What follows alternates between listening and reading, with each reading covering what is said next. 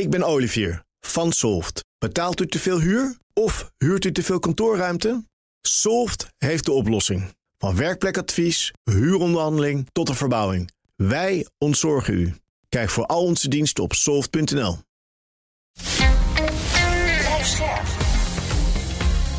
BNR Nieuwsradio.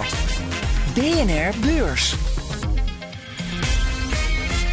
Jelle Maasbach. Welkom, goed dat je luistert. En je luistert naar een hele speciale, geen gewone BNR-beurs dit keer, maar een samenwerking. 2 podcasts slaan de handen in één. Een collab, een samenwerking. En dat omdat er volgend jaar een hele grote gebeurtenis plaatsvindt die gevolgen heeft voor beurs, economie en de inwoners van een groot land. Eentje waar ze het elke donderdag over hebben in deze.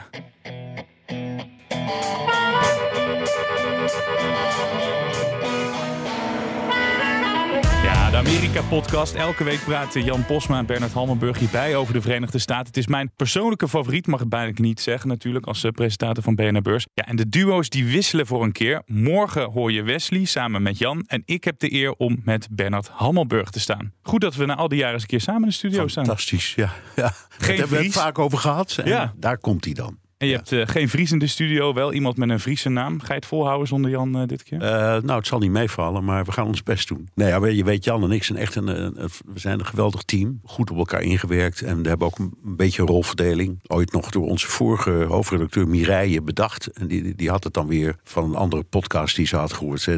Jan moet een beetje, die is jong natuurlijk. En meer die een beetje de kuifje in Amerika zijn. Mm-hmm. En jij moet dan een beetje het historische perspectief of de achtergrond een beetje schetsen. Dus, en dat proberen we ook vaak. En dat werkt. Ik weet niet wat je hebt met voorspellen, maar je moet toch wel een paar keer gaan voorspellen deze aflevering. Ja, maar ik ben geen goede voorspeller, zeg ik nu al. Oké, we gaan samen kijken naar een scenario. Alhoewel dat helemaal niet vast ligt. Hij is nog niet gekozen als republikeinse kandidaat en heeft nog niet de presidentsverkiezingen gewonnen. Maar deze aflevering kijken we wat er gebeurt als deze man wint. From this day forward, it's going to be only America first. America first. Trade wars aren't so bad. Do you understand what I mean by that? President Trump tonight escalating his trade war with China, threatening new tariffs that they're coming soon, and they are sweeping. The Dow reacting immediately to the news today, plunging, closing down 280 points. Your fake news. The stock market has hit record numbers, as you know. Every day for the last long period of days, the stock market, meaning companies, have been hitting new highs. The stock market has gained almost $3 trillion in value since the election. Het is nog zeker niet gezegd dat dit gaat doen, maar we gaan kijken wat er met de beurs en economie gebeurt als de Donald weer in het Witte Huis komt. Ja, eerst maar even van alle kandidaten uit de republikeinse hoek. Maakt hij nog steeds de meeste kans, denk ik? Nou ja, veruit. Als je kijkt naar de peilingen, dan hij staat iets van 40% voor op op nummer 2 en nummer 3. En op het ogenblik is er een interessante strijd gaande wie nummer 2 wordt. Of dat nou Ron DeSantis blijft, de gouverneur van Florida, of Nikki Haley, de oud-gouverneur van South Carolina. Mm-hmm. Ik denk dat zij uiteindelijk een betere kans heeft. En zij denkt zelf ook dat dat zo is. Ja. En heeft bovendien de steun van hele belangrijke sponsoren binnengehaald. Dus zij is een interessante tegenstander. Waar Jan en ik bijvoorbeeld ook echt het oog op houden. Maar Trump staat zo ver voor. Ze moet echt nog een eind klimmen, hoor. Ja, wat kan zijn campagne nog roet in het eten gooien? Want zij heeft bijvoorbeeld, Nikki Haley heeft in één keer heel veel geld in de campagnekas gekregen. Dat ze het nog wel een tijdje vol kan houden. Hoe staat die campagne van Trump er op dit moment voor? Bedoel je financieel of inhoudelijk? Nou, die heeft ook nog altijd voldoende sponsors. Hij heeft in de loop van de jaren bewezen dat hij heel handig is in het binnenharken van geld. Dat zal hij nu ook ongetwijfeld doen. En hij heeft ook zelf nog een paar centen. Hè? Dus om maar een voorbeeld te noemen, hij reist heel veel met zijn eigen vliegtuig als hij op campagne gaat. Dat kan hij betalen, dat heeft hij. Of dat leent hij, weet ik niet. Maar in ieder geval, hij heeft het. Dus ik denk dat de financiële kant van deze campagne is eigenlijk voor niemand een probleem. Is het in het verleden heel vaak geweest. Het dreigt nu ook voor Ron DeSantis een beetje een probleem te worden. Maar zeggen Nikki Haley, Donald Trump, Joe Biden, die hoeven zich daar geen zorgen over te maken. In 2020 waren de vorige verkiezingen, was het thema wat hier ook het thema was, natuurlijk corona. Wat is het thema van deze verkiezingen, denk jij? De economie, doodgewoon de economie. En om de volgende reden, het gaat met die economie, zoals je weet, helemaal niet slecht. Als ik naar jullie eigen uitzendingen luister, dan krijg ik ook heel vaak, laten we zeggen, opgewekte berichten over de beurs in Amerika, bedrijven, de inflatie die er wel is, maar toch niet zo vreselijk is als we hebben gedacht. De banengroei die toeneemt, allerlei projecten. Zoiets als de infrastructuurwet die ze hebben aangenomen. Dat is denk ik de grootste werkgever in de moderne geschiedenis. Alleen, er is nog niks van verwezenlijkt. En dat brengt mij op het thema dat de gewone mensen voelen. Die zeggen, ja, dat hoor ik allemaal wel, dat lees ik ook in de krant. En Jelle Maasbach die roept ook tegen me dat het allemaal best goed met ons gaat. Maar ik merk het niet. Mijn salaris loopt achter. In de supermarkt verdubbelen de prijzen. De benzine is niet te betalen. Dus de gewone gemiddelde Amerikaan, die ziet niet wat hij hoort en wat hij misschien best intellectueel best begrijpt. Ja. Maar het zit hier niet gebeurd. Dus dat wordt echt een heel groot probleem. Want je kan zeggen, Biden heeft wel alles uit de kast getrokken. Ja. Heeft best wel pakketten er tegenaan gegooid. Maar de gewone Amerikaan die ziet het niet, die voelt het niet. Kan Trump dat dan wel aan de man gaan brengen? Nou ja, een beetje. Maar die moet het voornamelijk hebben van zijn grote mond. Want je hoorde net die fragmenten ook. Hij roept heel veel over het is nog nooit zo goed gegaan. En onder mijn leiding is het nooit zo. Dat is helemaal niet waar. Ik geloof dat Biden hem in economisch opzicht al lang heeft geklopt. Inhoudelijk. Maar dan moet je gaan kijken naar hele specifieke dingen. Hè? Als Trump wint, dan krijg je een belastingverlaging voor de rijken en een belastingverlaging voor het bedrijfsleven. Dus daarom trekt hij ook veel stemmen. Hè? Ja. En als Biden wint, dan gaat dat niet gebeuren. Die heeft het een beetje meer traditioneel, ik zou maar zeggen, sociaal-democratische model in zijn hoofd. Van de rijken moeten maar betalen en de armen moeten een beetje worden onderhouden. Dat wordt ook is ook principieel een interessante keuze. En het gevecht gaat altijd om de middenklasse, maar de vorige keer trok Trump, zoals je terecht zegt, zich meer naar de bedrijven toe en naar de belastingverlagingen. Nou, dus er is heel interessant. Volgens mij is de rijkste gemeente van Amerika is Greenwich in Connecticut. En dat is door-to-door Republican. Daar wonen alleen maar Republikeinen. En die hebben bij mijn weten allemaal op Trump gestemd. En er zijn peilingen gedaan. Waarom dan? Ging maar om één ding. En dat was, Jelle, geld. Belasting. Ja. Daar ging het om. Ja. En dat gaat nu weer spelen. Dus rijken zullen de indruk hebben dat het beter is als een Republikein in het Witte Huis zit. En zeker Donald Trump. Dus jij verwacht ook als Trump weer aan de macht komt, dan gaan al die voordelen en bijvoorbeeld dan wordt het makkelijker om aandelen in te kopen. Dat soort taferelen weer gaan plaatsvinden. Ja, zeker. Het hele dividendbeleid, al dat soort dingen. Ja, dat wordt makkelijker. En dan naar de beurs. Iets waar Trump heel graag over praat. We hoorden het natuurlijk in dat fragment van net. In het begin gebeurde er... en toen gaf hij een speech. Now, Donald Trump's stunning upset is also sending shockwaves to the global markets. Asian stocks closed down sharply. Mexico's currency has tanked and U.S. stocks are poised for a very rough open. En toen gingen de markt in één keer weer omhoog. Toen dachten ze, hij is toch wel verzoenend bezig. Het gaat toch wel weer goed komen. Denk je dat dit weer gaat gebeuren? Dat als hij wordt gekozen, dat de markt weer naar beneden gaan? Of denk je, ze zijn nu wel aan hem gewend? Nou, het was eigenlijk omgekeerd met wat er normaal gebeurde. De regel is, als een democraat wint, gaat de beurs omhoog. Als een democraat wint, gaat hij omlaag. Dat effect is meestal niet langer dan 1 of 2 of 3 dagen. En dan kijken die beurshandelaren weer gewoon waar ze moeten kijken. Namelijk, hoe is het eigenlijk met de bedrijfsresultaten? En dan neutraliseert het weer. Hier is dus het omgekeerde gebeurd. Hier is de beurs geschrokken van een Republikein die werd gekozen, hoewel die ze het paradijs voor ogen had gehouden. Dus dat was heel wonderlijk. Ja. En ook dit, zoals je zelf zegt, is al heel snel weer hersteld. Eigenlijk maakt het ook niet uit of het een Republikein of een Democraat... Ik zeg altijd, dat geldt eigenlijk voor in de hele democratische wereld. Maar ondernemers ondernemen ondanks regeringen en zelden dankzij regeringen. Ja. Ze vinden altijd hun weg wel. En als de rente omhoog gaat, daar kunnen ze dan ook wel weer mee dealen. En als de inflatie wat hoger is of wat lager is, of een recessie, ze redden zich. Dat is het kenmerk van ondernemers. Mm-hmm. En Amerika is een ondernemersland. Ik moet hem nageven, in het begin deed hij het supergoed voor de beurs. Maar toen kwam corona. In zijn termijn steeg de S&P 500 met 47%. Kijk je naar die andere presidenten, zijn voorgangers. In de eerste termijn van Obama steeg de beurs een kleine 80%. Bij Clinton met bijna 60%. Ja, geruststelling voor Trump, hij deed het beter dan Bush en Reagan. Het is natuurlijk een ijdele man. Zou hij het fijn vinden dat hij het beter heeft gedaan dan Reagan? Of zou hij meer balen dat hij het slechter heeft gedaan dan Obama? Nou, ik denk dat hij daar wel van baalt. Maar hij zal zich altijd meten aan een republikein. Er zit een overeenkomst tussen Reagan en Trump, omdat ze allebei een aanhanger zijn van de theorie van Milton Friedman. Hè? Dus de trickle-down theorie, die je moet de belastingen verlagen als de economie niet zo geweldig gaat. Mm-hmm. Want dan kunnen bedrijven meer investeren en ook weer meer personeel aannemen. En uiteindelijk verdien je dat terug. Hè? Dat is de trickle-down-theorie. En daar gelooft de Reagan heilig in.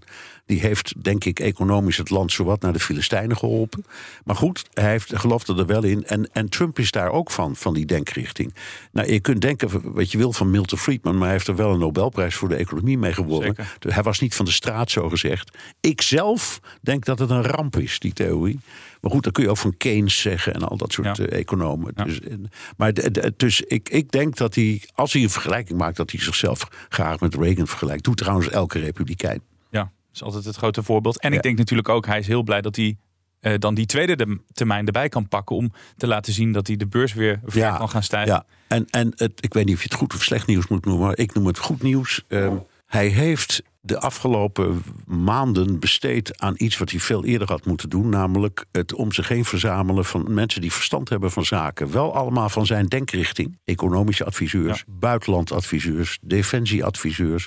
Allemaal mensen die in zijn richting denken, maar wel professionals. En dat had hij in zijn eerste termijn niet gedaan, omdat hij nog anderen verwachtte dat hij zou winnen. Dus hij was helemaal niet voorbereid en heeft dus ongelooflijk geblunderd op al die terreinen. En ik beschouw het als goed nieuws. Als hij wint, dan is hij in afval voorzien van mensen die verstand hebben van zaken. Alleen, het is een politieke denkrichting die een heleboel mensen af zal schrikken. Nou, je komt gelijk bij mijn volgende punt van gaat hij goede mensen verzamelen. Ik was nog een fan van Gary Cohn, oud Goldman Sachs. Dat was dus een economisch adviseur. Geweldige man, maar wilde zich op een gegeven moment niet meer inlaten met Trump. Trump had bizarre uitspraken gedaan over rellen in Charlottesville, volgens mij. Ja, dat heeft heel veel kwaadbloed gezet. Toen is hij opgestapt. Dat incident met inderdaad Charleston en andere kwesties, daar zijn heel veel mensen van geschrokken, omdat waren vreselijke rellen, rassenrellen. En daarbij was zijn uitspraak dat er waren van allebei de kanten goede en slechte mensen. Precies dat verhaal. En Biden heeft destijds gezegd, dat is de reden waarom ik ben gaan meedoen aan de verkiezingen. Dat kan toch niet waar zijn? Nee. En hij heeft meer van dat soort uitspraken gedaan. En nu weer, hè. Hij zegt, er is nu een campagne begonnen tegen immigratie. Want dat vervuilt het bloed van de Amerikanen. Ja. Dat is gewoon een neonatie. Dat is een derde rijk uitspraak. Ja. Ja. Ja. Dus we weten wat voor man het is. Precies, dus je wil ook iemand misschien daarna, of misschien zijn er helemaal geen mensen te vinden, maar je wil iemand ernaast hebben die hem wat kan normaliseren, laat ik het zo maar zeggen. En normaal kan laten doen. En bijvoorbeeld ook wil zeggen, ga nou niet weer die handelsoorlog met China versterken. Denk je dat we weer zoiets kunnen gaan verwachten? Het zou kunnen, omdat hij heeft ook een andere stijl. Hij wil ja-zeggers. Dat zegt hij ook. En hij wil ook loyaliteitsverklaringen van mensen die voor hem werken. Terwijl het traditionele Amerikaanse systeem zo is dat de president is in zijn eentje de uitvoerende macht. Dus er bestaan geen ministers, daarom noemen we ze ook secretaries. En die hebben geen eigen verantwoordelijkheid tegenover het parlement. Alleen de president.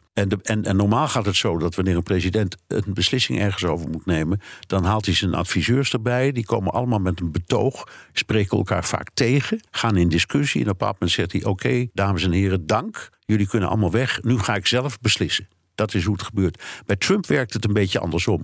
Die zegt, ik heb een idee, dit wil ik doen. En die wil dan van die groep ja horen. Dat is in orde, doe maar. Dus ik moet zien hoe dat uitpakt. Maar daar is wel enige reden voor vrees. Want het tegenspreken van de uitvoerende macht is zinvol in een democratie. Ja. Over vrees gesproken, vreest Wall Street president Trump of gaan ze hem onthalen? Ik denk dat ze hem onthalen, eerlijk gezegd. Ja, ik denk dat Wall Street wel tevreden is. Oké, dan het eindoordeel. Is Trump goed voor de wereldeconomie en voor de beurs? Ja, ik denk dat Trump goed voor de wereldeconomie is en voor de beurs. Maar dat de kloof tussen arm en rijk door hem enorm zal vergroten wereldwijd. En dat is natuurlijk ook heel slecht nieuws. Het is al heel lang zo, hè, dat zeker in Amerika, dat die kloof zo groot is. Mm-hmm. We hadden het over de mensen in Greenwich. Al die hele rijke republikeinen, die trekken ze daar echt helemaal 0,0 van aan. Nee, die zitten lekker in de mansion. Hoe is dat? Ja, en je moet voorspellen. Wordt hij de nieuwe president? Sorry, ik ga het je toch vragen. Ik denk dat hij de nieuwe president wordt. Ik doe de voorspellingen, zeg ik er altijd bij, sinds Carter en Reagan. Dus dat is een hele tijd. En ik heb ze allemaal fout gehad. Ja.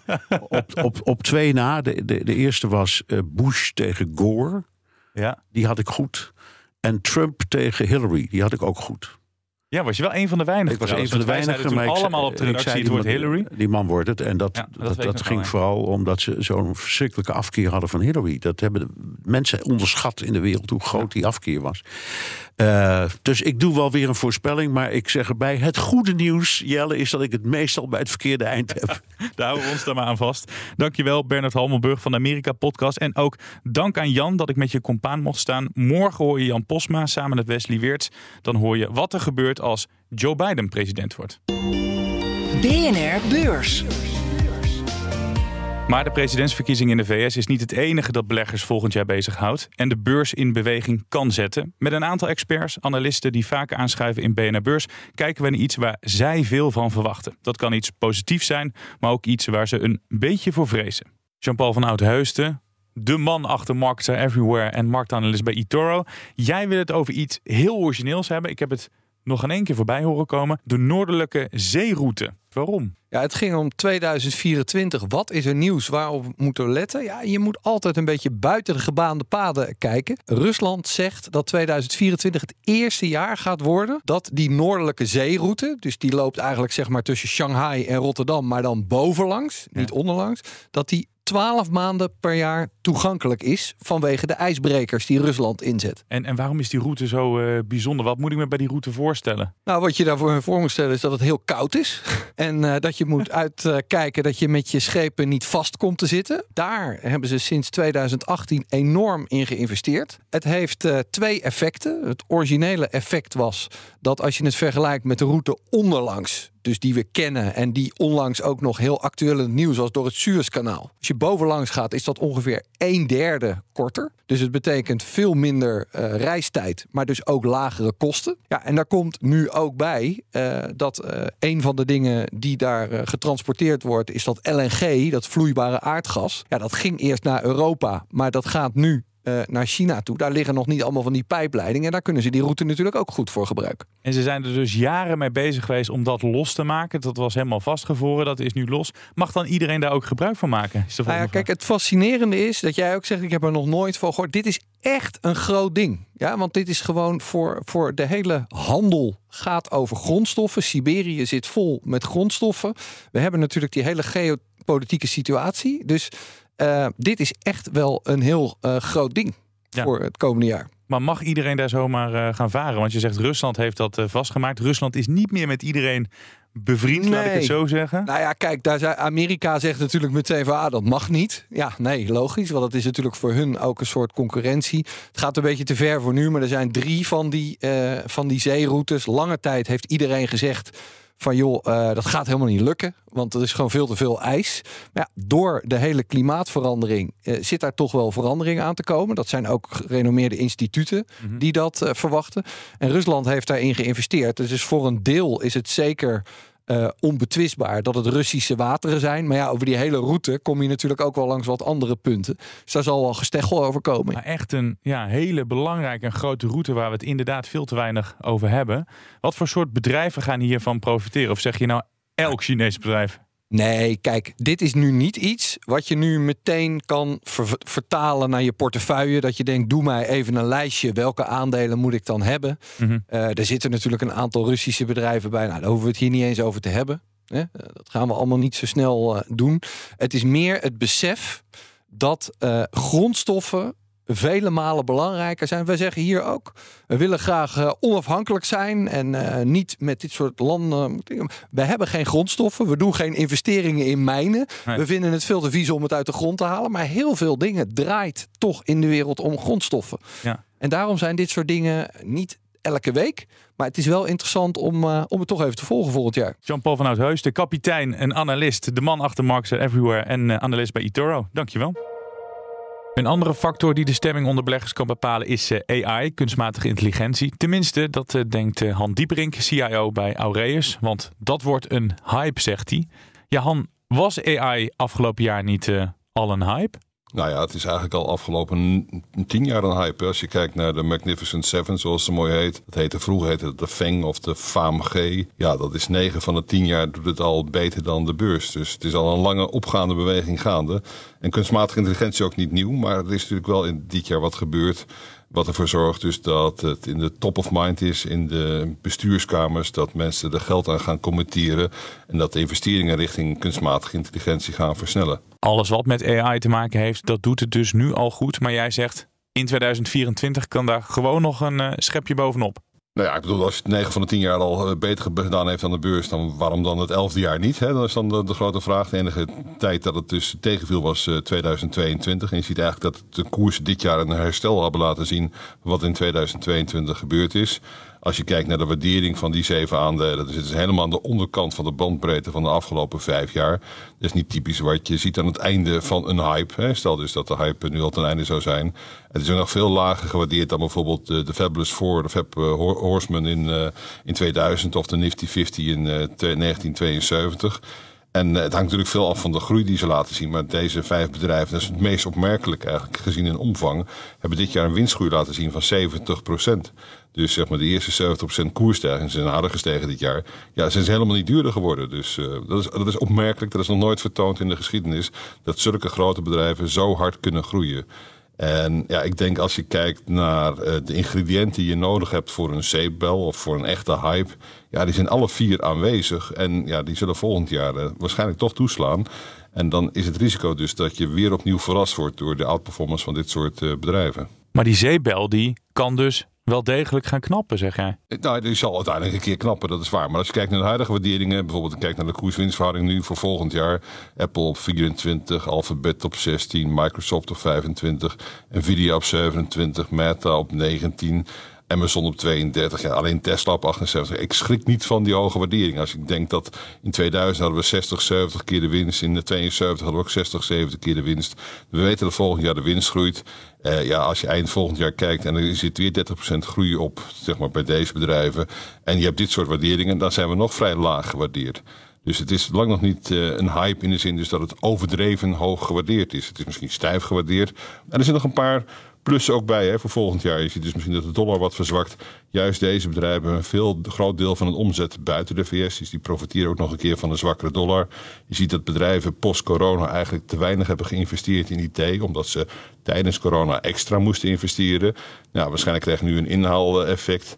En je ziet ook dat in de krappe arbeidsmarkt met name kunstmatige intelligentie gebruikt wordt om, zeg maar, te automatiseren, om personeel te besparen, of in ieder geval om efficiënter te werken. Dat je met het bestaande personeel toch alles nog hetzelfde kan doen. Dus dat trekt ook, zorgt ook voor juist deze bedrijven dat die daarvan profiteren. En juist deze bedrijven ook, omdat als je kijkt naar de omvang, dan is het juist de grote bedrijven die extra profiteren, omdat kunstmatige intelligentie heel veel data vereist. En al deze bedrijven hebben juist die data in bezit. Dus dat...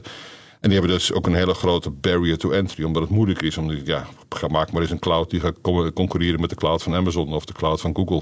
Dat lukt je niet. Op welke van die bedrijven ga jij volgend jaar het meeste letten of ja, waar verwacht je het meeste van? Nou ja, Nvidia is natuurlijk het hart. Hè. Eigenlijk zie je dus dat semiconductors natuurlijk het hart zijn van deze 4e industriële revolutie. En Nvidia zit dan precies goed omdat ze de chips maken voor kunstmatige intelligentie die ja, tegen fenomenale prijzen worden verkocht. Misschien zal het nog niet op de Amsterdamse grachten zijn, maar als je puur kijkt om de relatief veilige omgeving van snelwegen of zoiets, ja, dan is denk ik autonoom rijden ook een belangrijke productiviteitsverhogende innovatie, denk ik ook voor volgend jaar. Han Dieperink, CIO bij Aureus, dankjewel. De man die sowieso nooit te vervangen is door AI. Nou, dat weet je niet. Op de toekomst waarschijnlijk wel. Maar het lang weg. Ja, dit was hem dan echt, de speciale aflevering van BNR Beurs. Dank nogmaals aan onze gasten, maar vooral aan Bernard Hammelburg en Jan Posma. Mocht je dit voor het eerst luisteren en leuk vinden, vergeet je dan vooral niet te abonneren. Ik ben Sylvia van Soft. Betaalt u te veel huur of huurt u te veel kantoorruimte? Soft heeft de oplossing. Van werkplekadvies, huuronderhandeling tot een verbouwing, wij ontzorgen u. Kijk voor al onze diensten op soft.nl.